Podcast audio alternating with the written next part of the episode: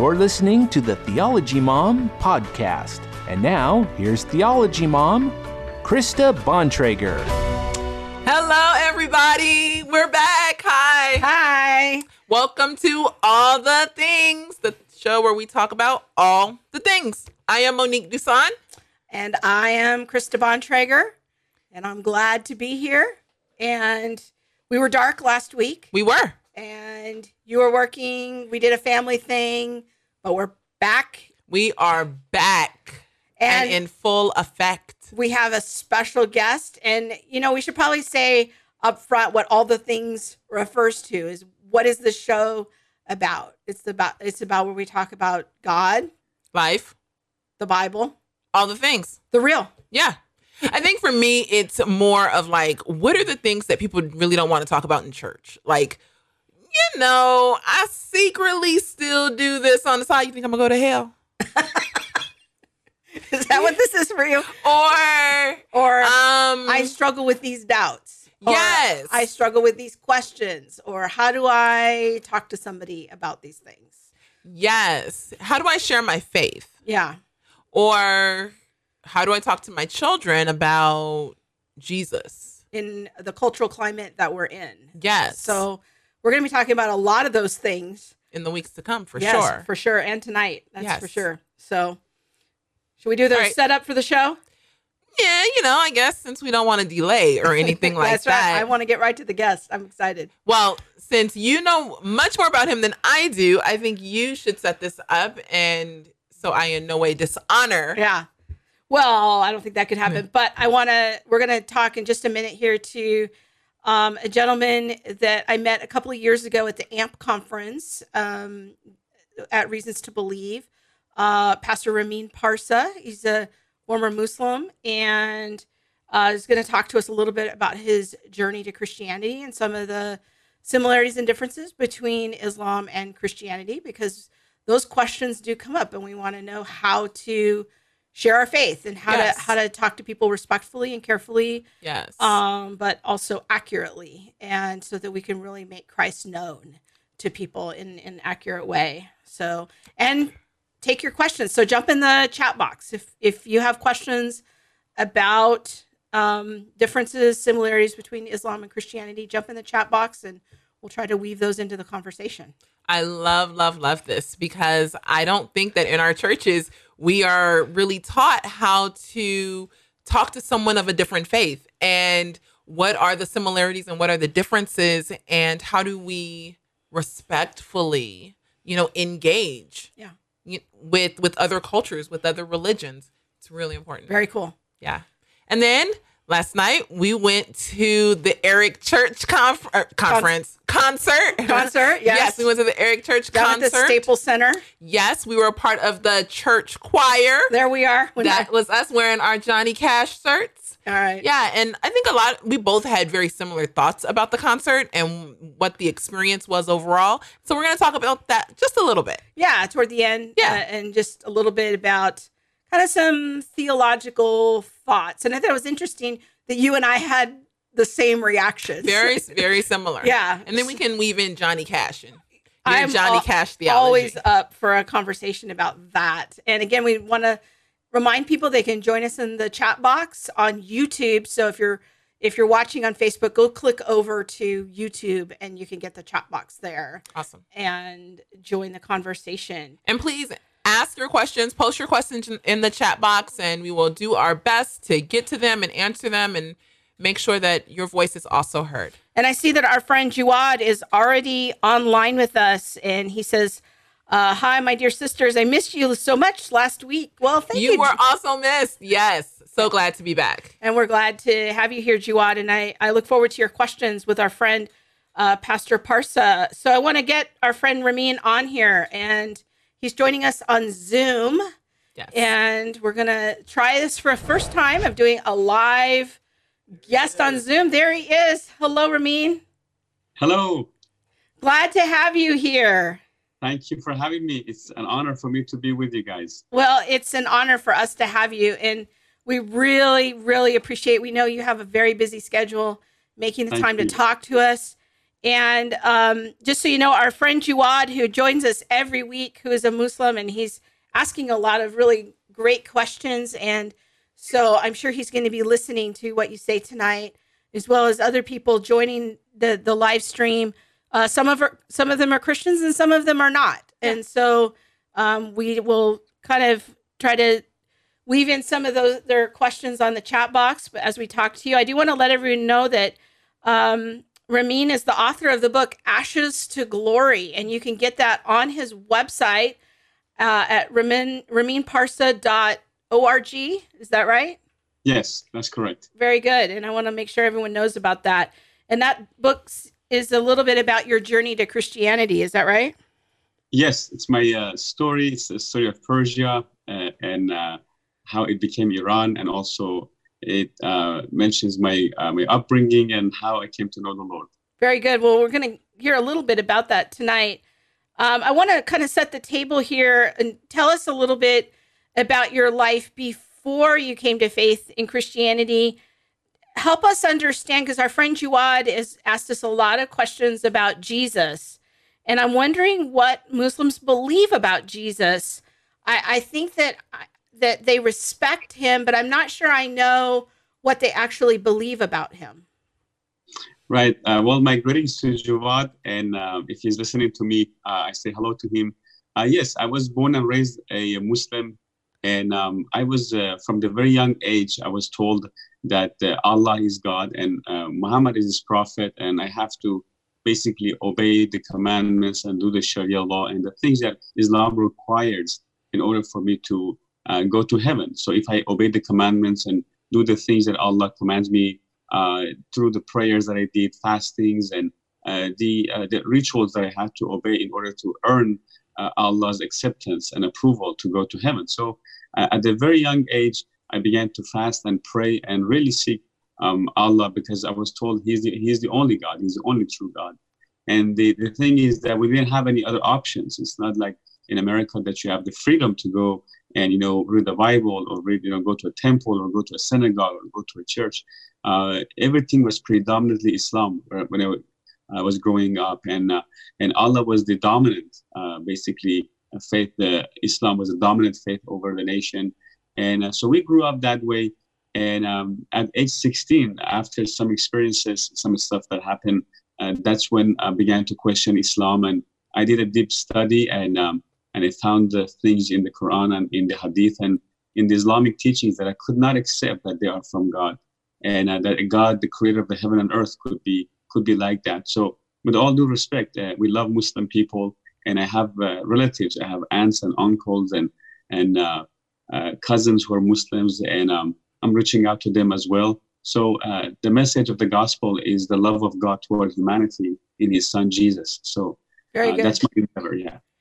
Now, would you say that Muslims, they obviously don't believe that Jesus is the son of God, like Christians say. Would they say that he's a prophet? That's that's true. That's true. Uh, in Islam, Islamic theology, they believe that God could not be a father and he has no son. And uh, in fact, to say that Jesus is the son of God, according to Islam, is blasphemy. It's called shirk or mushrik. Mushrik is a person who associates someone with God. So, uh, you know, in when I grew up as a Muslim, Allah was so distant and so hard to please.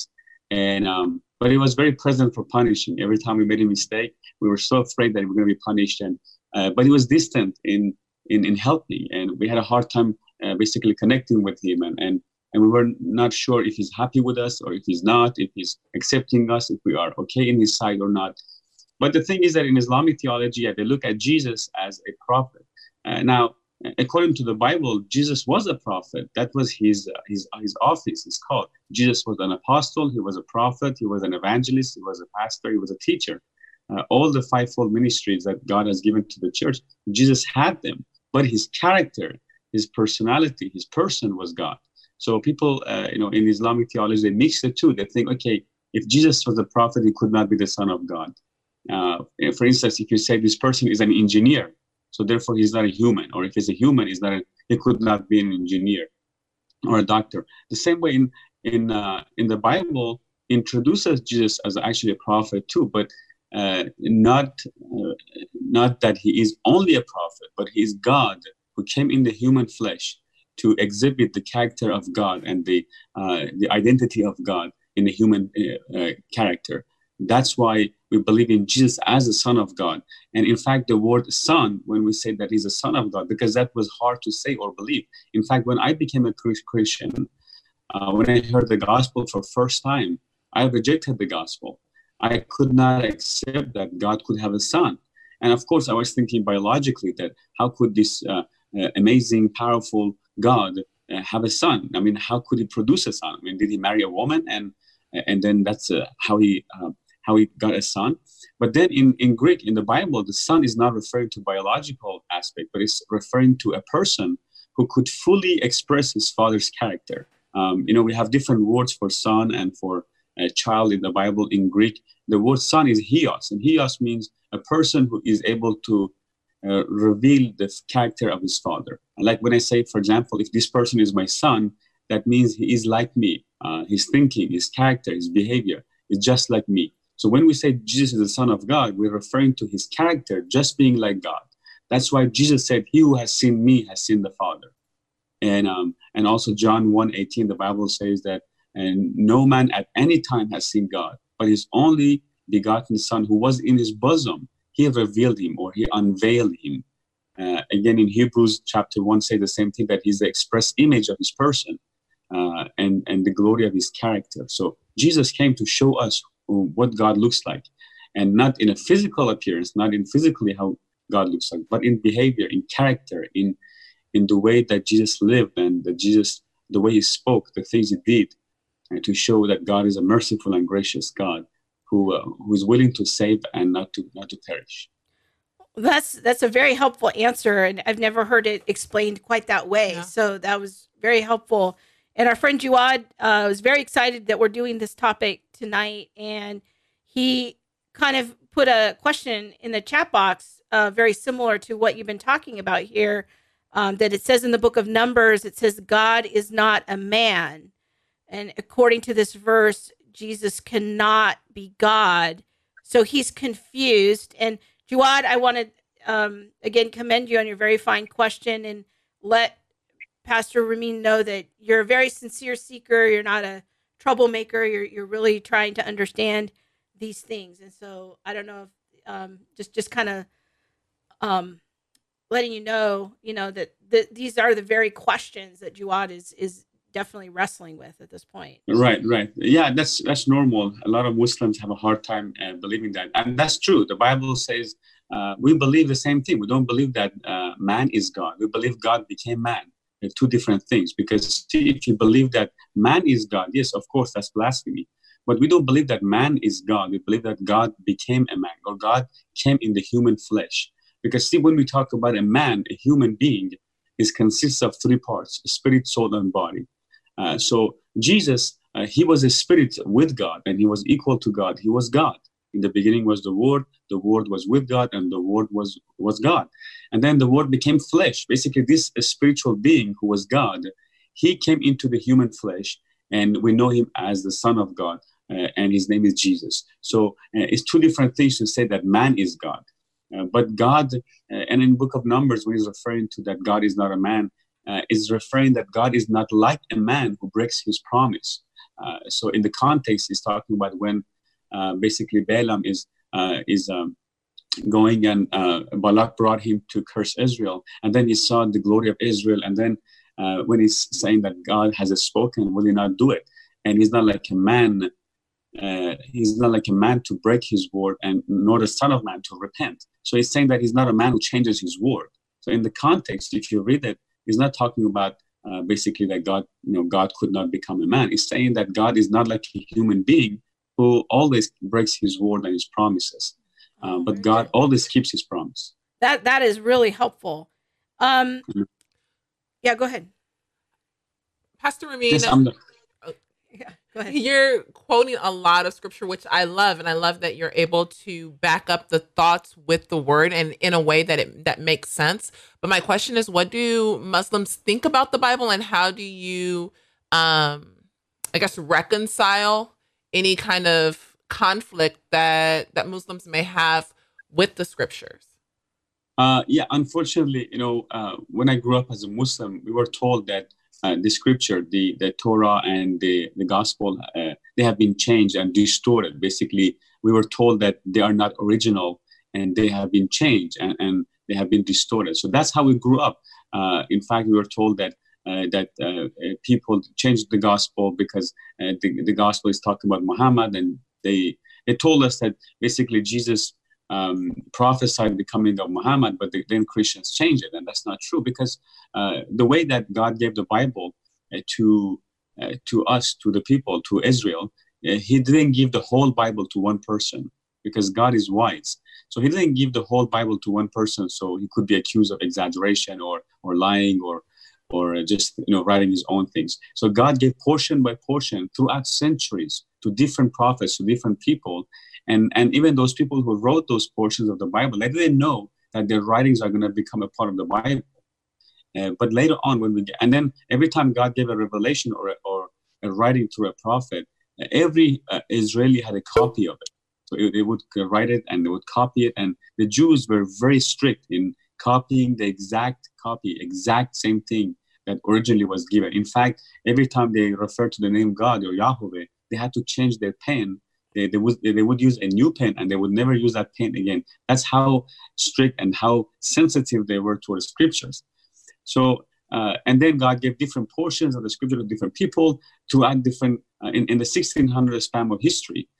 And uh, so, uh, for example, when God gave the Torah, the first five books of the Bible, Uh, every Jew had a copy. And then when the book of Joshua was written, and then Judges, and then Ruth, and then uh, First and Second Samuel, and when these books were written, everybody had a copy of those those writings. So uh, until the, the last book of the Old Testament, the book of Malachi was written, and then, of course, the Gospels. But when this was done, every Jewish person had a copy of all the books of the Bible. So in order for someone to change it, he had to go gather all these manuscripts and come and change it, which is impossible. In fact, we have early, uh, uh, uh, very old manuscripts, almost uh, five hundred thousand manuscripts that refers to uh, the uh, the accuracy of the Bible. And there's no difference. The Dead Sea Scrolls ever found that they are the same. And plus, God is able to protect his word. If God could not protect the Bible and, and the Torah, the, the, the Gospels, then uh, what is, as a Muslim, what is the guarantee it could protect the Quran? I can say the same thing, that the Quran is changed. If, if, if I was a Muslim, if you were a Muslim and you believe that Quran is from Allah and from God, then I can say that the Quran is changed. But what is the evidence? And um, I don't believe Quran uh, basically is the word of God, but I believe the Bible is the word of God. And God protects. In fact, in the book of Psalms, it says he preserves his word. He protects his word. Uh, so it's impossible for a man to change The, the Bible. I mean, uh, I can change my own Bible, but what I would do with your Bible, with all the millions of Bibles, billions of Bibles around the world. And the same thing in the ancient times, when everybody had a copy, nobody could change the Bible. Very good. I'm wondering, you kind of give us some hints about your journey to faith. And once again, I want to let everyone know about your book um, that contains the longer version of your story, called Ashes to Glory, From Ashes to Glory. Um, maybe you can just give us a couple of snapshots about how you transitioned out of Islam and came to believing in Jesus as your savior, more than a prophet, uh, as your savior, in becoming a Christian. Uh, yes. Well, uh, after I, I began to research it and read the Quran and the Hadith, and I saw the things that I could not accept, that these are from the living God. And uh, then gradually my faith in Islam began to crumble. But that wasn't a good news, because um, I really invested my life upon Islam. I mean, my whole family used to go to the mosque and pray. Uh, would get up early in the morning and pray, and then uh, fast during Ramadan and, and go and pray and, and uh, trying to please Allah to go to heaven. My mom was a very devout Muslim, my whole family, my whole siblings. Uh, very devout Muslims. So what happened uh, at age sixteen, when I began to see the things that I was uh, uh, looking for and, and searching, and I was very genuine in my in my uh, search, and I was trying to find the truth. So, um, but more I studied, more I my more I studied and researched, I, more I found the reason not to believe in Islam. And uh, but again, that wasn't a good news, because then I began to say, okay, if Allah is not God and Muhammad is not his prophet, then who is God? Then what am I doing here? Um, you know, if there is a God, then who is he? If there is no God, then what am I doing here? Who made me? What is the purpose of this life? And these were the questions that I could not simply ignore. And um, I was just, uh, I mean, nothing else really mattered in my life at that point. Um, and, and shortly after that, I had a bad experience, and then um, with Islamic Sharia law. And then what happened was, after that, my father passed away. So pain after pain caused me to really see the vanity of life, that how vain life is. I mean, how short life is. I saw my dad, um, you know, when I was growing up, I saw him working and, and the things he went through, the things he did, and then he died. And I, and I saw the vanity of life in front of my eyes, that this man lived his life and then he finished and he died. So where is he now? And uh, and I just, you know, no education, no plan for future, no thing, none of those things could really make me happy. And I began to isolate myself and, and have these deep questions about the purpose and the meaning of life. And um, so gradually I was really getting depressed and more depressed and more uh, hopeless in life, and had no Uh, plans for life, had no future, had no no hope, uh, and no reason to live anymore. And I really became suicidal and depressed. So at age uh, nineteen, I was just, as I was crying out to God, God, if you're real, show yourself to me. And I, I said that with all my heart. I was crying out to God, who are you? And um, and if you're real, because when I became suicidal, I was afraid to commit suicide, because I, I didn't know if I die where I would go. Uh, and the, on the other hand, I didn't want to live in this world full of injustice and oppression and war and crimes and the things that I was experiencing and seeing, and, and seeing the, the, the, the meaningless of life. So, uh, and, uh, you know, one day through satellite, I heard the gospel of the Lord Jesus Christ. And, and in Iran, you know, having a satellite dish is illegal uh, to have, but people buy them in the black markets and they watch them secretly. So my brother had a satellite dish. And I came across this channel. I was flipping through this channel out of desperation. And I came uh, across this channel. And this guy was talking about Jesus, uh, that Jesus is the Son of God. He died for me on the cross. And he rose from the dead. And if I believe in him, I'll be saved. And again, just like Jawad, I had the same reaction, same questions. You know, uh, how could God be, uh, you know, how could God have a son? I mean, I couldn't accept that. So I rejected the whole premise of, of Christianity and uh, Christ being the Son of God. So I Uh, rejected the whole thing. And again, I was still broken and hopeless and depressed. And one week later, I was very suicidal, very depressed. And I heard the gospel again. And I came across the same channel. And I heard the gospel that Jesus is the Son of God. He loves me. And he died for me on the cross. He was buried and he rose from the dead. And if I put my faith and trust in him, I'll be saved. Now, that was too good to be true. Imagine, as a Muslim, I was trying to earn Uh, forgiveness and salvation through my own works, through my prayers and fasting and through things. You know, there are one point six billion Muslims in the world. Not even one is sure that if they die, if he or she dies, goes to heaven. Not even one. You can ask any Muslim, if you die today, where would you go? Uh, they would say, well, inshallah, I don't know. Maybe if Allah wills, if Allah wants. Um, but what if you don't? That's why um, there's no assurance of salvation in Islam. So what happened was, Uh, when I heard that if I just put my faith and trust in Jesus, I'll be saved, that was like too good to be true. Uh, so uh, that day I had nothing to lose. I was very depressed, very uh, desperate, very hopeless. And I opened my heart and I very genuinely talked to Jesus. And I said, Jesus, I don't know you. I was told you're a prophet as a Muslim. And now I hear you're the Son of God. You died for me on the cross and you rose from the dead. I don't know if it's truth or not. Uh, but if it's truth, I ask you to come into my heart. And I, and I say this very, um, very genuinely. I said, I don't want to be robbed by religion again. And I said, come into my heart if you're real. I accept you. I believe in you. And I was praying this prayer of salvation to accept Christ in my heart. And as I was doing that, a, a heat went through my left hand, a warmth went through my left hand. It went through all my body. And I was shaking and trembling. And I felt somebody put his hand into my heart and yanked out all that hatred and anger and depression and bitterness. And I felt a love that I never felt before, but I always wanted. I felt this acceptance.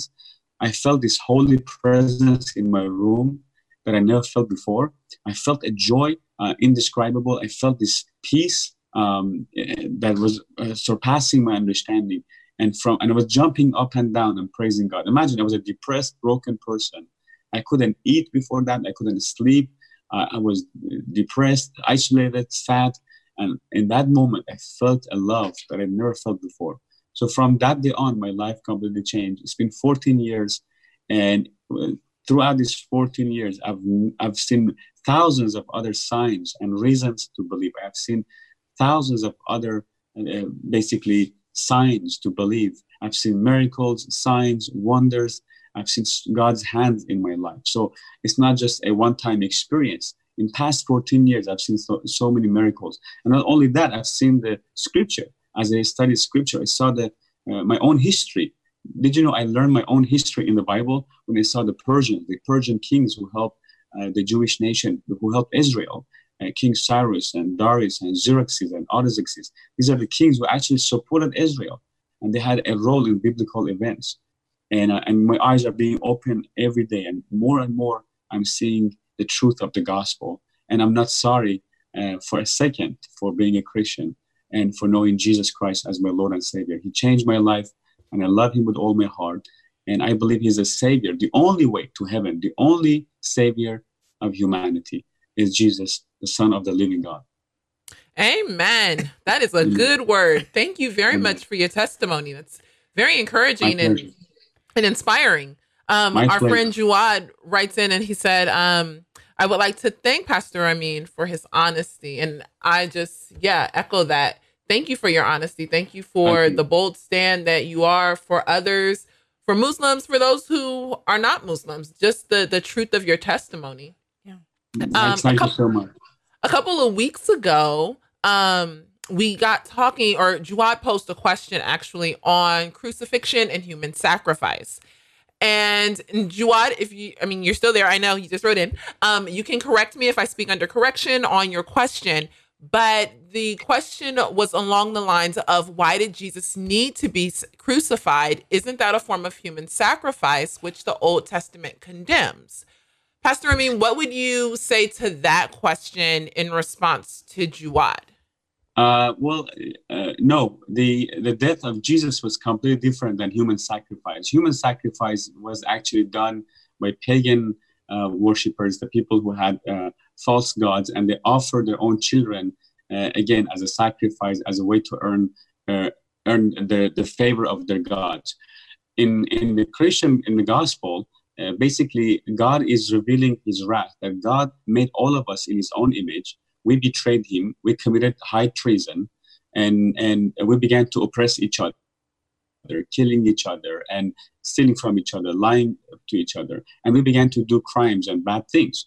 So God, as a just judge, you know, the same way that God is a loving father, he also, one of his uh, basically uh, uh, traits of his character is that he's a just judge. So in his uh, judgment, he has to judge us. And, and there's a wrath, there's an anger, justice, the anger of righteousness and justice that is stored up for us.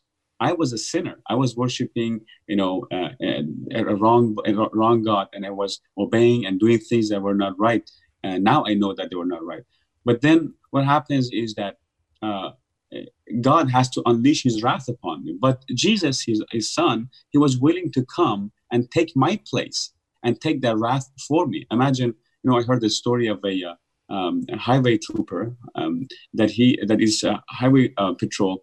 Um, he was on the side of highway, and the car comes and passed by this by his car, and then he started, you know, very fast. And he starts chasing the car down and pull the car, pulls the car over. And then uh, he goes to the car and it's his own son. So imagine, as a police officer, as a highway patrol, so he has to uh, basically implement justice. He has to enforce justice. And if he wants to do that, he has to give a ticket to his own son. Now, what he would do, if he doesn't, then he is not enforcing justice. He's, he's uh, discriminating. He is basically uh, playing partiality. So what he did, he wrote the ticket, but he paid for it himself. And that's exactly what God did. So God came in the human flesh and took the judgment that we deserve.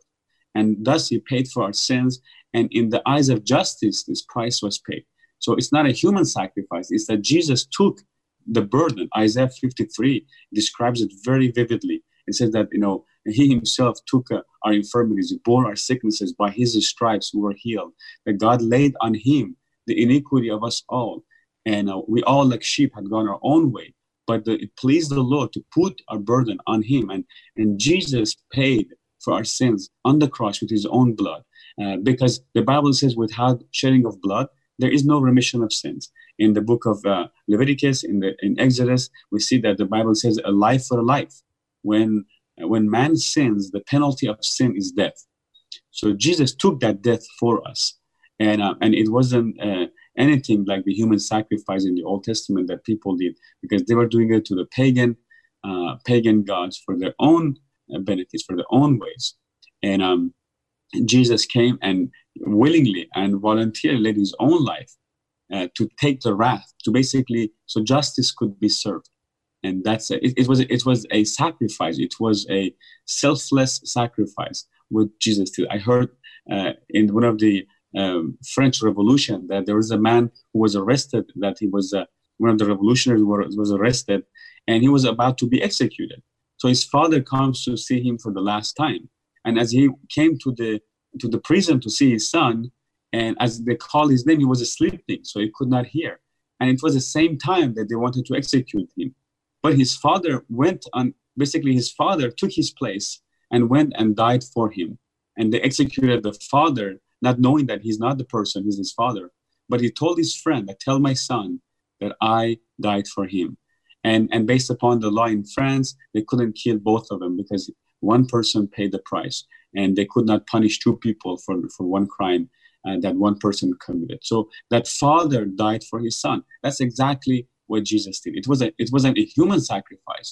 It was uh, basically Jesus laying down his life, Uh, basically, so we could live. And, and that's exactly what Jesus said in the Gospel of John, that there's no greater love than, than, than, than to, for one to lay his life down for his friends. So Jesus came and laid his life down. And those human sacrifices, what they, they were involuntarily, those people who were being killed, those babies who were being sacrificed, uh, it was against their will to do that. It was against their will to be killed and to be sacrificed. And usually they would offer infants, and and sometimes even adults, but it was against their wish and their will. But Jesus came willingly, laid down his life as a sacrifice, and took our place. So Jesus received the wrath and the judgment that we deserve, so we could receive the blessing of life and salvation and that he deserved. So we received what he did. So basically he took our place, so we could take his place, and we, we could become a child of God through faith in him. Wow, that's such a powerful answer. And I want to let all of our friends who are watching and listening on the podcast uh, that we're recording, that we'll post later this week, um, I want to let them know how to get connected with your ministry.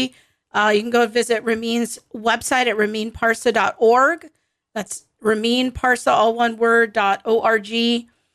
But also you have a YouTube channel and many videos there that people can watch or even share Uh, with their Muslim friends. Uh, I noticed that some of them are translated into Farsi so that they can be shared um, with others in other that, that don't speak English but are, are Muslims.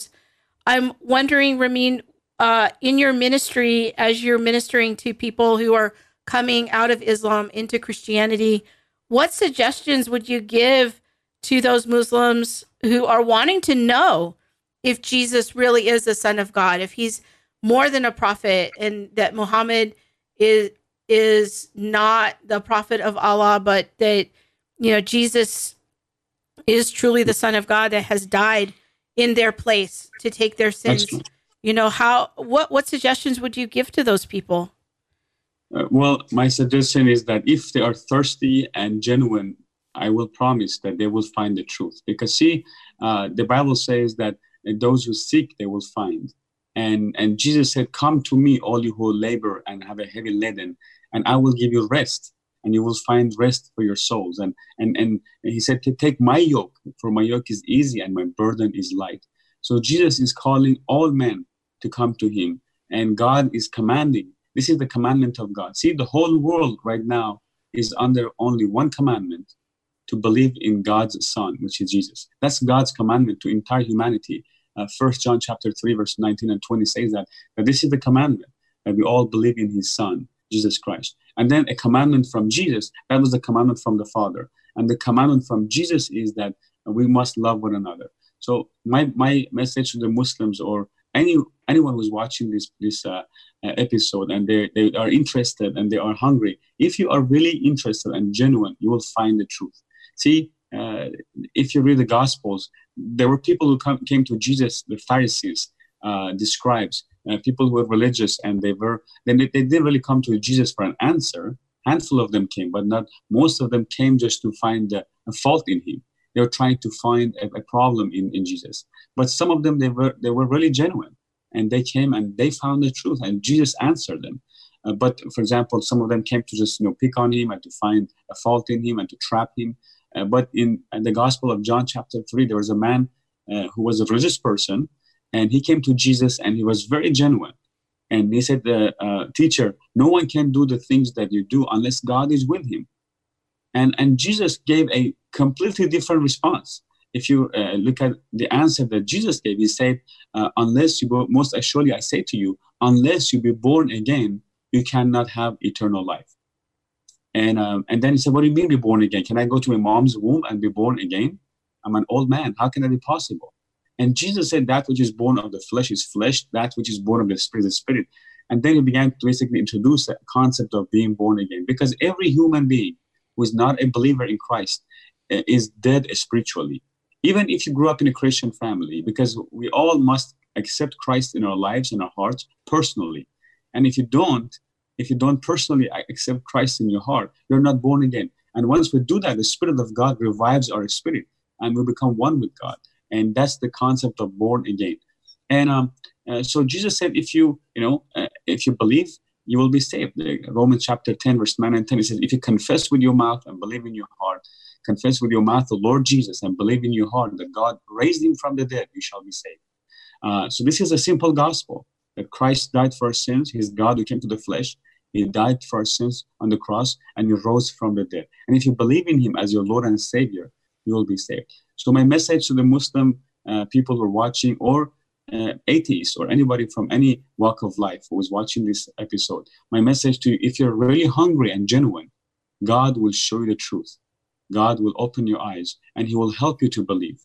And uh, but if we are proud and we are arrogant, we're trying to reject God, and we think we know more than everything and more than everybody, that's when we don't get an answer. Even if God himself show up in our room, we still won't believe him.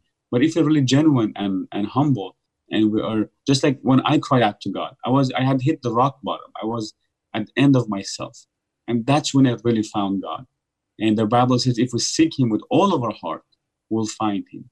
And that's my message to you. So lay aside everything that the mullahs and the sheikhs and the imams have told you. And uh, because, you know, the, the Bible says that the enemy, Satan, is a liar and the father of all lies. So everything regarding to that Bible is changed, and it's not God's word, and it's distorted. Uh, lay them all aside and ask God for yourself. God, who are you? I want to know you. If if what Ramin says is true, I want to know that. Show me.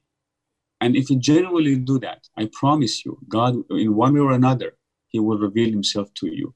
And um, and that's the, because it's not that you have to accept what I say, or you have to accept what the mullahs or the imams or sheikhs say. Just reach out to God. Say, God, I know you made me. You made this world and everything in it. Reveal yourself to me. If Christ is your son, if Jesus died for me on the cross and rose from the dead, I want to know that. Show me. And I promise you, God will uh, will impact your heart, and he will put more people on your path. He will give you signs until you believe. Do you, I, I think that's a, some great advice. I'm just, I want, I don't want to take up too much of your time. I'm wondering if you have five more minutes Uh, Pastor Ramin, to talk Take to us. Time. Yeah, All right. I, I know that you have a very unique perspective on the issue of persecution as a Christian, and that you yourself have undergone some difficulties. Um, you mentioned briefly that you even had some difficulties before you were a Christian, um, when you were still in Iran because of Sharia. Yes. Um, but, but now you've also experienced religious challenges as a Christian here in yes. America. And I'm wondering if you could share a little bit ab- about what you've been going through. Uh, yes, well, thank you. Uh, yes, since I became a believer, I really didn't have much persecution from my family, because uh, my family, in fact, my mother got healed after I became a Christian, and I prayed for my mother. She got healed physically, and she was the first convert in my family. And then my my siblings, and uh, most of my siblings gave their heart to Jesus. And uh, and um, so the uh, but then uh, I was in a another country in the Middle East, and when I was there, I was persecuted for my faith. I was fired out of jobs. I was arrested multiple times uh, for evangelizing, for telling people about Jesus. And based upon the Islamic Sharia law, based upon the uh, teachings of Islam, if somebody abandons Islam and, and believes in any other faith, basically um, the, the result for that is death. The Islam prescribes death for the people who abandon Islam. The, the, the punishment for apostasy is death. And then not only that, the Quran allows uh, basically the Muslims, or commands Muslims, to persecute the Christians and Jews. Surah nine, verse twenty-nine in the Quran says, Muhammad says, قَاتَلُوا لَا إِمَنُوا بِاللَّهُ بِالْيَوْمِ الْآخِرِ وَلَا يَحْرَمُونَ حَرَمَ اللَّهِ وَلَا يَدِينُوا دِينَ حَقٍّ. In Arabic, it says, kill all who don't believe in Allah and in what in His Messenger and what Allah and His Messenger have made unlawful, even if they are the people of the book, Jews and Christians, unless they pay jizya. Uh, so basically, the Quran is full of those verses that is talking about fighting the infidels and un unbelievers and people who reject Allah and Islam, that you have to fight with them and do jihad and in order to establish uh, Islam all over the world.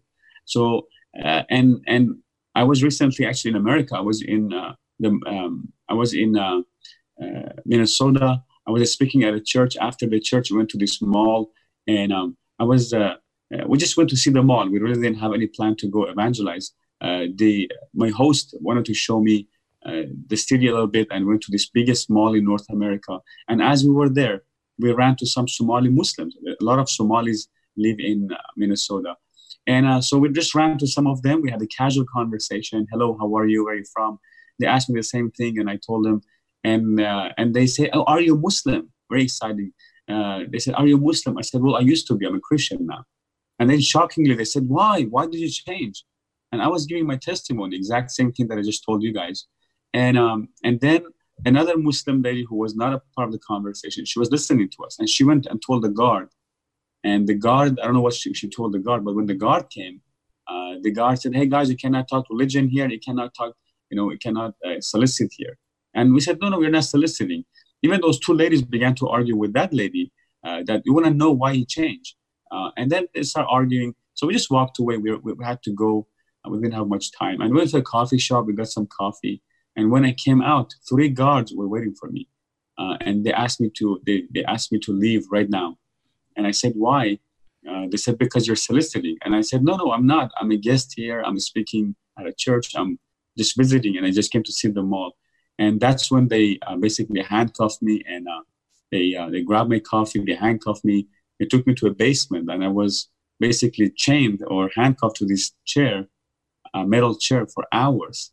And um, and uh, they refused to give me water and let me use restroom. So I was there for, and I was shocked that such a thing could happen in America, a Christian nation. This country was found by Christians, and uh, so I was sitting there in shock. But I felt again a peace, a very um, uh, amazing and very um, uh, a peace that was surpassing my understanding. I was sitting there, and this bubble of peace came all around me.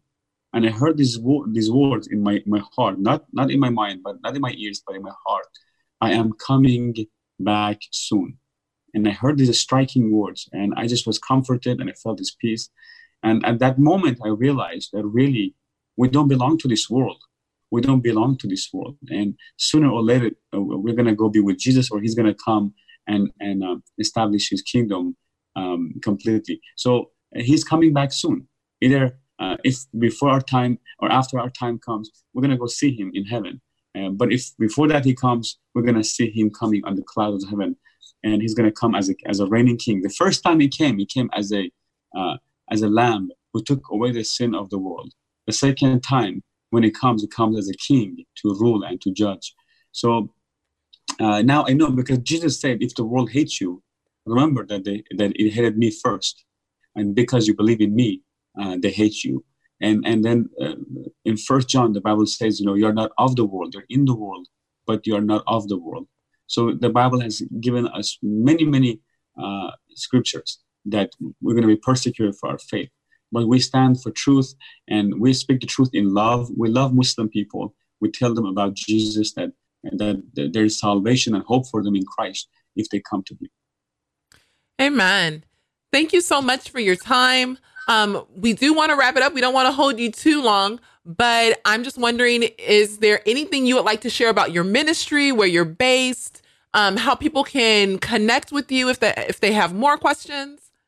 Sure. Um, yes. Uh, my ministry has been uh, about reaching out to Muslims in past uh, past thirteen years. We have been reaching out to Muslims. Uh, we have a uh, uh, online church we do every Monday morning. We reach out to the uh, foreign Muslims who uh, have become Christians all around the world, and they come online every uh, Monday morning. Uh, and they come from Europe, from Canada, from Iran, Turkey, um, from all over the world. These Iranians who have become Christians. And they come online and we teach them. I've been doing that for seven years. And then we, we give Bibles, we send Bibles to the Muslim countries, because in many Muslim countries, Bible is illegal. So we supply uh, uh, basically Muslims with a Bible. We want them to read the Bible. We want them to read it for themselves. I always tell Muslims, you know, read the Quran and read the Bible and let your conscience be your judge. Not your imam, not your mullah. Uh, let your conscience judge which one is the truth. You know, when you read the, the first few pages of the, of the Bible, in the New Testament, the Gospels, when you read the Gospel of Matthew, when Jesus said, uh, because when I read the Gospel for the first time, I was weeping, I was crying. And I said, why this book should be illegal? Because when I read the first few pages of the New Testament, the, of the Gospel of Matthew, and I saw that Jesus said that love your enemies and pray for those who hate you and spitefully use you. And in compared to what I was taught as a Muslim, you know, every morning in the school, we were taught, we were forced to curse America and Israel. That's how we started school. Every morning, they told us that, you know, the, these Jewish people, you know, they're enemies of Allah and so forth. But then the contrast, and the Quran also, Muhammad curses the Jews and Christians. In Surah nine, um, in verse twenty-eight and all the way to verse thirty, Muhammad says that uh, the Jews believe that Ezra was the son of God. And And Christians believe that Christ is the Son of God. And, he, and Muhammad said, this is a saying from their mouth, Allah's curse be upon them. So we used to curse uh, Jews and Christians every morning, Americans and Israelis every morning. But then when I read the gospel and I saw the love of Christ, that he's saying that love your enemies and pray for those who hate you and spitefully use you. And I, I saw the contrast was so vast when I saw uh, the, the words of Jesus, so simple but so profound. And so peaceful, and the things that Christ did. And the, the entire gospel is the message of uh, victory of love over hatred, victory of life over death. Um, and it's all about restoration and healing, and, and there's hope for you in God. And I was weeping and crying when I read the, the New Testament. And that's when I made a, uh, made a promise to take this gospel to the whole world. In fact, I, I made a promise to the Lord that I'm going to serve you the rest of my life. And but then I began to, you know, Um, spread the gospel. So we reach out to Muslims, we take mission trips to many different countries, and we send Bibles, and um, and people can get in touch with us through our website, ramin parsa dot org. Uh, my, my email is uh, ramin at ramin parsa dot org. Uh, that's my email. If anybody wants to get in contact with us, um, they can do it through our website. And uh, we also have a YouTube channel where we do uh, teachings. Uh, we have a lot of uh, English and Farsi teachings, Persian teachings that people can use, and uh, on different topics. So we talk about. Very good. Uh, our friend Jawad just texted in. He had a follow-up question to something you said. So if you have time, I'd love to have you respond sure. to that. Okay. Sure. Uh, Jawad says, according to the Quran, the five commandments, I'm assuming he means like what you were talking about earlier with the jihad, making jihad against others, are meant for defensive purpose, purposes, not offensive ones. And then Jawad is just affirming again that he's asking this with infinite respect and love. So he's he's just really wanting to know. Um, well, that's what the well, that's what the Muslims say many times, the mullahs, but that's not, not that's not really what the Quran teaches. See, uh, when if you look at the life of Muhammad, when Muhammad was in Mecca, he said many good things, but that's when he didn't have much power. So, for example, he said there's no compulsion in religion. And, uh, and he said, Jews and Christians are the people of the book. They have books, so and they are good. So he said many good and peaceful things. But then when he uh, when he moved to Medina, and then he started gathering an army, and then he started robbing caravans, then he changed. So the same person who said uh, there's no compulsion in religion, in Surah nine, verse twenty-nine, it says, kill all who don't believe in Allah. It doesn't say if people attack you or fight with you. It says, kill all who don't believe in Allah. Uh, and... Um, And uh, you can just right now open the Quran and see it. Now, in English translation, they translate that word kill to fight. But it still says, you know, kill those who don't believe in Allah and His Messenger and what Allah and His Messenger have made unlawful. Kill them unless they pay jizya uh, with submission and humility. So that's exactly what ISIS was telling the people in Iraq and Syria. They would go to the, uh, the Christian homes and uh, basically would tell them, uh, before they, they, they occupy a city or conquer a city, they would send some people to mark the Christian homes with the word N in Arabic, which is like a half circle with a dot. And that means that uh, the word Nazarene or Nasri, which means Christian in Arabic, and um, uh, which it comes from the word Nazarene. Uh, so they would mark those, those homes with the word N. And then when the ISIS troops came in, they would go to those houses and they would force Christians either to become, they would give them uh, three options. Either become Muslims, or they pay jizya, the blood money, or be killed. And they uh, mo most often they would pay jizya and um, to, to remain alive. And that's exactly what Quran teaches, Surah nine twenty-nine. You can look it up right now. So this idea of, uh, if you look at the Quran and the Hadith, the things that Muhammad said, uh, none of them, because Muhammad spoke in a position of power. He was really never oppressed. Nobody attacked Muslims. Imagine Saudi Arabia was a place where a woman like Khadija, Muhammad's first wife, which was a businesswoman. So in Saudi Arabia, a woman could be a businesswoman uh, during, you know, before Muhammad basically came to power. But now women cannot even drive, cannot even vote. They have zero right in Saudi Arabia or in many Muslim countries. So we see that when Muhammad was in Saudi Arabia, he was free. Nobody was uh, objecting. People rejected him and his message, but nobody oppressed him, because Saudi Arabia was a place like, imagine, like in America, like Los Angeles, like New York.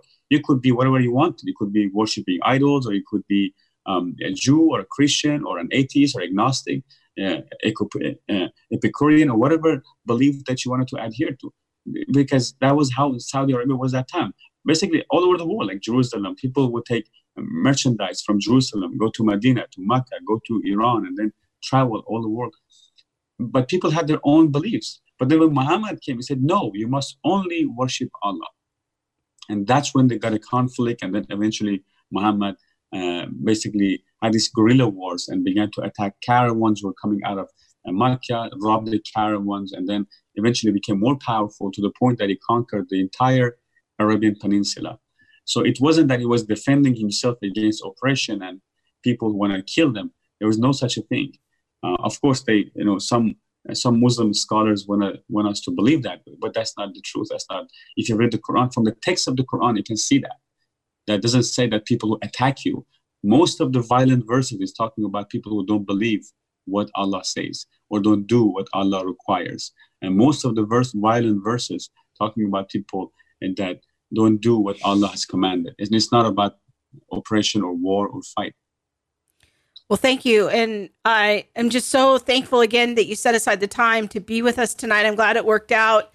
We've been trying to get uh, Pastor Ramin on for a while, and it, he's very, very busy traveling and uh, working for the Lord, and just kind of worked out at the last minute to have him on tonight. So we're very grateful.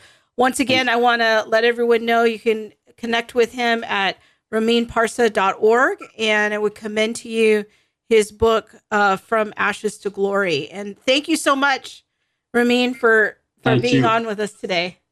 My pleasure, my honor. Thank you for having no, me. No, it's our honor. Thank, thank you, you so, so much. much. Yes. God bless you. Thank you. All right. God bless you. You too. Bye. Well, I think that I learned a lot. So did I. I'm so glad that he was able to come on and be with us, because I learned a ton. I'm going to have to like watch that back. I'm going to have to listen to the podcast myself. Just yes. To, ingest all of that. There was a lot in there. Yeah. And a lot of good practical things for me to consider when Muslims crossed my path, and, and how to ask better questions, and, and how to how to be in those conversations. So wow, what an honor to be able to talk to somebody like that. That was very cool. So now from the, the divine to the very mundane. Yeah. So last night. Last night. What a transition, too. Yeah. It's like we come from this oh moment. I know, it's so and, glorious. You know, yeah. Like, we went to a concert. Yeah. We are not necessarily as holy. No. Yeah. No, we are. Well, No, no, no.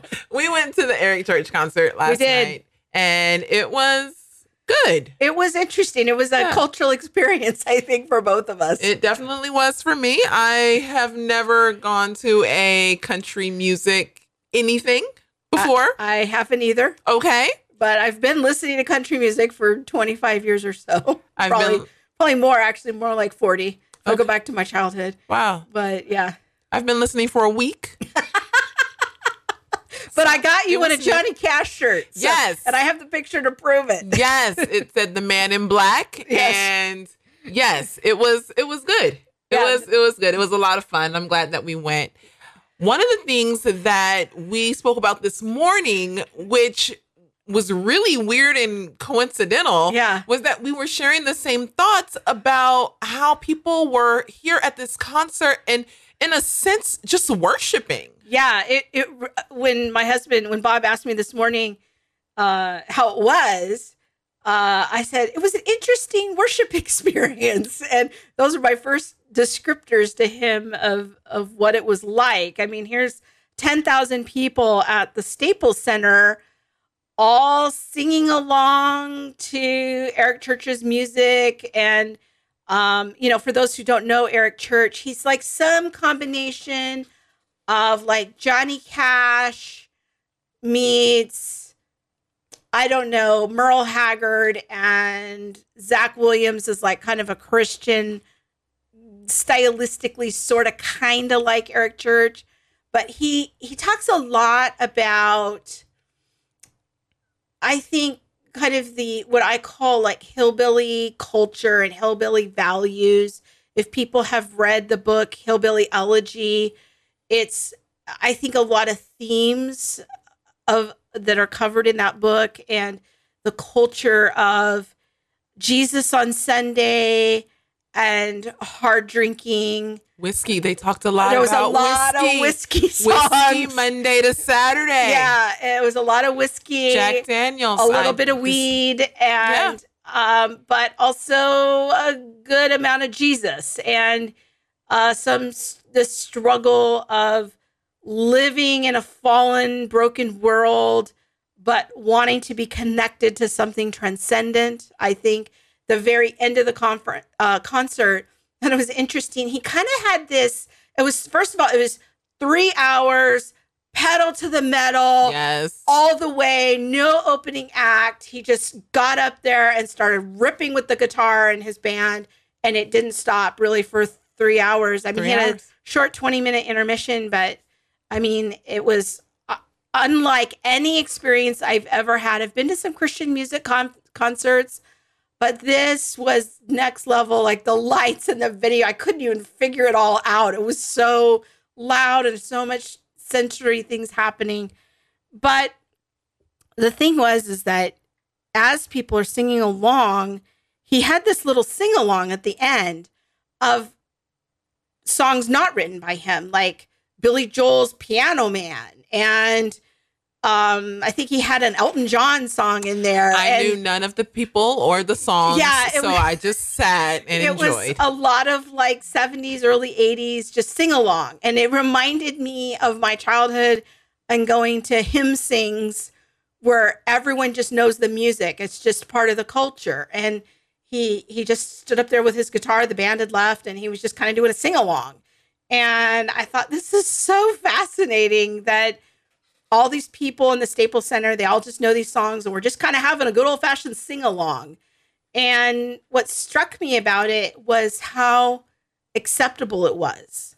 Like, you go to church a lot of times on Sunday, and I see a lot of people just sort of standing there with their arms folded, no expressions, not moving their bodies, not clapping. But you go to the Eric Church concert, people are getting crazy. And I mean, when I, I'm not trying to jump from like the worship experience, but when you say getting crazy and the whole dance, people, when, when I dance, I like to dance on the two and the four. Some people were on like the one and the three. That's the hillbilly way. I am not familiar with the one yeah. and the three, or like the five and the twelve. I was like, you know, that's a whole nother rhythm all by itself. But even in that, one of the things that we were talking about was the idea that, you know, when people come to church, they tend to be so stiff and stoic. Yeah. But, you know, you get them out on the Saturday night at the Eric Church concert, and here they are, arms flowing, woo, and, yeah. you know, just yeah. doing their own thing. Monique made an observation. White people say woo a lot when they're excited. Yeah. they do. And, you know, we say different things, but it's the woo. And I was, I was like, wow, there's a lot of wooing, but that's okay. People but, woo. But they, they use their bodies. They, they would... dance, they and would sway. Some of the same postures that I would see in church, like with the raised hand and things like that, yeah. eyes closed. They were in the moment. Yeah, they were all in. Yeah. And we talked about this a bit this morning too, is what is the difference in this environment versus that environment? Yeah, some are non-believers and just doing their own thing, and that's fine. But when you take the believer to the Eric Church concert, and then you take that same believer and plop them in church, I wonder what's the difference in the movement or the freedom, maybe the freedom of expression. Well, and even to just to build on that, it's like you go to go to a concert experience like this and boy, you're dropping cash. You yes. know, I mean, there were a lot of people there wearing concert T-shirts, and those sh- shirts are thirty-five dollars. I said, the devil is a lie. I better get my Eric Cash T-shirt at Ross. Well, there was some bootleggers out in front afterwards selling them for ten dollars. Yeah, but, no, yeah. But, you know, I think that you drop a lot of cash. Going to the concert, you're paying twenty dollars, twenty-five dollars for parking. You're going and you're buying a thirty-five dollars shirt. I mean, there's some serious cash being dropped at that venue. I said Eric Cash. It's Eric Church and Johnny okay, Cash. It's okay. See, I don't know these people. I do not know these people. But I think okay. it's, I wondered, like, how many of these same people, they go to church on Sunday and they think, like, oh, I can't give.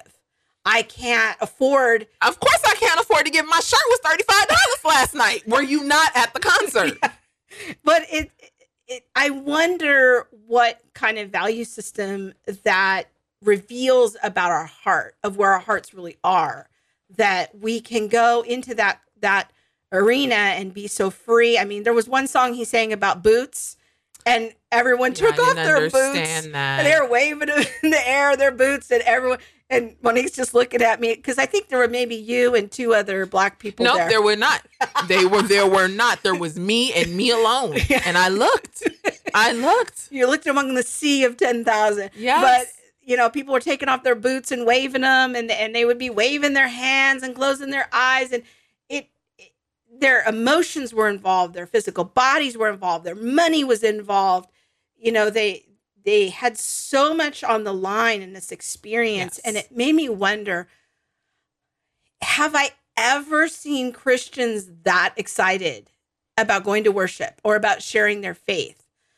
H- have I ever seen Christians so zealous in terms of what their posture is about what they believe and that they want to share it? I mean, many people had homemade shirts mm-hmm. that they had made. Many people, we were one of the only people that didn't have something Eric Church.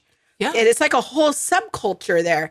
And it, it I thought, wow, this is so interesting. This is really my first secular concert experience, and it, it made me wonder, um and it was great. I thoroughly enjoyed it, but I just was having this kind of question in the back of my mind of what does this reveal about us as a culture, as a people, as an individual, of what I think about this? Because Eric Church even said at the end of the con- concert, he said that he thought music was like the most transcendent thing in the universe, and I thought, hmm, that's an interesting philosophical position. I would say there's something more transcendent than music, but the music is a reflection mm-hmm. of what it means to be created in the image of God. And what we're enjoying in the concert is a reflection of the creativity. And as we reflect creative things, that's part of the reflection of the image of God in us. And but that there's something even more transcendent than that, and that is Jesus yeah. and, and his love. But that was a very interesting experience. It really was. And I know I mentioned um, the idea that, or the thought that came to me of wondering, do people feel more constricted in church? Mm. Like, well, you know, that's not the way you're supposed to behave in church. And I was wondering what your thoughts were on that, because I know one of my examples was like, well, David danced till his clothes fell off. He was, you know, excited. He was just doing doing his own thing. He was like, excuse me one second, I'll be back. Um, but do you, like, is that something that you think is plausible, possible? I don't know. It really made me think. I, I think that if I were to write worship songs, and I am not a musical person by any stretch, but I think some of the, the struggles that I have sometimes with Christian music is that I feel like it's all about the mountaintop. Mm. It's oh, it's often just describing the mountaintop, and that's okay. But I think if I were writing worship songs, the songs I would write would be something more along the lines of Johnny Cash and Eric Church, which is about the struggle of the mundane sinner to to struggle through the life and struggle with living in a simple world, and how do I overcome my sin, and describing the struggle. I, I just feel like so many of the worship songs today, I don't get the real uh, from them. You know, it just feels like it's, it's all about glory and victory. And even when there is a struggle, it's really more about like my self-esteem mm-hmm. and, and, and struggling with my self-esteem. And I'm thinking like, where are the songs about my struggle with addiction? Yeah, where the, my struggle to overcome my sin. I think that's why I resonate so much with artists like Johnny Cash and Eric Church, because they do have that mixture of Christianity in there, but they're talking about themes of the struggle of sin. And I find that so much more real in terms of my own journal, journey and my experience. And um, I don't know, I, I, I like it that they're for the underdog. And Johnny Cash did, it's the fiftieth anniversary right now of the of the release of one of his prison albums, San Quentin. And, and to me, I just can relate to that so much more of how do I deal with living in a sinful, broken world? And that I, as a Christian, as a Christ follower, am trying to figure out, find my way through that. And even though Eric Church is a little bit, um, a little too into drinking, there's a big part of that culture that, and I don't drink and I don't, I, it, it it's a little concerning to me. You know, I hope he's okay, but you know, I, it's, I understand it because there's a lot of people that, that struggle, and that is a real part of the real world. And how do you find your way through that as, as a Christ follower? So anyway, uh, Jawad is following up with, uh, our conversation, uh, in the chat box with Ramin. And those are some good follow-up questions, Jawad. I'm really glad that you're asking them. And I, uh, maybe we'll have Ramin on again and we'll continue the conversation about the differences between Islam and ISIS. Yeah. You know, he's bringing that up and making that differentiation. And uh, those are good, good, good follow-up questions. So want to thank you for that. And also want to encourage everyone out there to check out Pastor Ramin Parsa's website yeah. at ramin parsa dot org. And Ramin could be spelled different ways. Yeah. So we just want to say R A M I N P A R S A dot O R G. Follow, check him out. Check him out on YouTube yeah. and all the social media venues that that he is holding right now. Really and, good information out there. And he gave his email earlier at Ramin. It's Ramin at, at ramin parsa dot org. So if people want to follow up with him directly, Jawad, if you want to do that, you can certainly email him and, and interact with him directly about your questions. Those are great questions. Yes. So let's do the wrap. There it is. That's the end. Well, That's not end. quite. Well, maybe. Let's talk about YouTube. Um, I've got some oh, new yeah. teachings coming up. I'm doing a series right now on race issues. Hi, I'm Monique and I'm new. That's okay. So this week I posted a couple of new videos on interracial marriage. All the next one comes up on Tuesday, where I'll be making my positive case for interracial marriage from the scriptures. Yes, I appreciate that. I think that you should call it, Are You Down with the Swirl? Is this a black term? Well, no, because you oh, like swirl I've never ice heard cream this. At McDonald's oh. with the black and the white. But it, I mean, okay. it could be any flavor. Okay. You know, just Are You Down with the Swirl? Okay. Yeah. Yeah. Maybe we could uh, flash Monique's Twitter account up there because she is single. And um, are you down with the swirl? I am down with the swirl. I am down with the swirl. Yes. But yes. Do get connected to Monique on Twitter, The Real Monique Dean. And if anyone has any tutorials they'd like to send her to get her to yeah, I don't tweet some really things. Get Twitter. I don't understand it. But, you know, I might tweet this week. That'll be my goal for the week. Okay. Is to make a tweet. There it is. Yes. So check out my YouTube channel. It's Theology Mom. And I have several hundred videos there because I have a lot of opinions. Yes. And yeah, yes, she does. That's and my fifth, that's my sixteen year old. Uh, and um, you can check out my current series on race issues. We have a lot of fun videos planned in that series coming up. Oh, it'll probably take me a couple months to get through everything. But, but all jokes aside, like it's a really good teaching on God's idea for humanity. You know, and not that we are supposed to be, you know, so separated, but that Christ came, and in Christ we are Christian. We find ourselves as one in Him. Jesus over yeah. everything. Yeah. Yeah. There it is. And our uh, podcast is available now on Spotify. Whoop, whoop, whoop. So you can search for or Theology. Woo. Yeah. That's the white version. Woo. uh, you can search on Spotify, uh, Apple Podcasts, Google Play. Just search for Theology Mom, and it will come up. So if you miss a week, you can get uh, plot replatformed on those other um, venues. And uh, we just are having fun here. This is like the craziest situation. We just get behind microphones and yeah. talk about whatever. Just whatever, whatever comes up. That yeah, day. Whatever comes up. There that, it is. Yeah. So connect with us again on social media. I'm at Theology Mom everywhere. And you can connect to Monique at The Real Monique D on Twitter. Yes, because I am not everywhere, but I'll get there one day. Yeah. Don't forget uh, this picture here. Oh, yes. I spoke this week at the Union Rescue Mission. Uh, that was fun. There I am wearing a Johnny Cash shirt because I just can't get enough. I have five of them. Um, and that was a lot of fun. I spoke at the Orange County Rescue Mission on church denominations. So that's a new teaching that will also be coming this week. To yes, my YouTube channel. Yes, so. And why maybe, are there why are there so many churches? That's something that I would like to talk about next week. All right, let's table that so for next week. I just want to hold that off just okay. until next week because I think it's there's more to talk about and to yeah. investigate than just a, let's do a it. brief little, you know, yeah. ha-ha moment.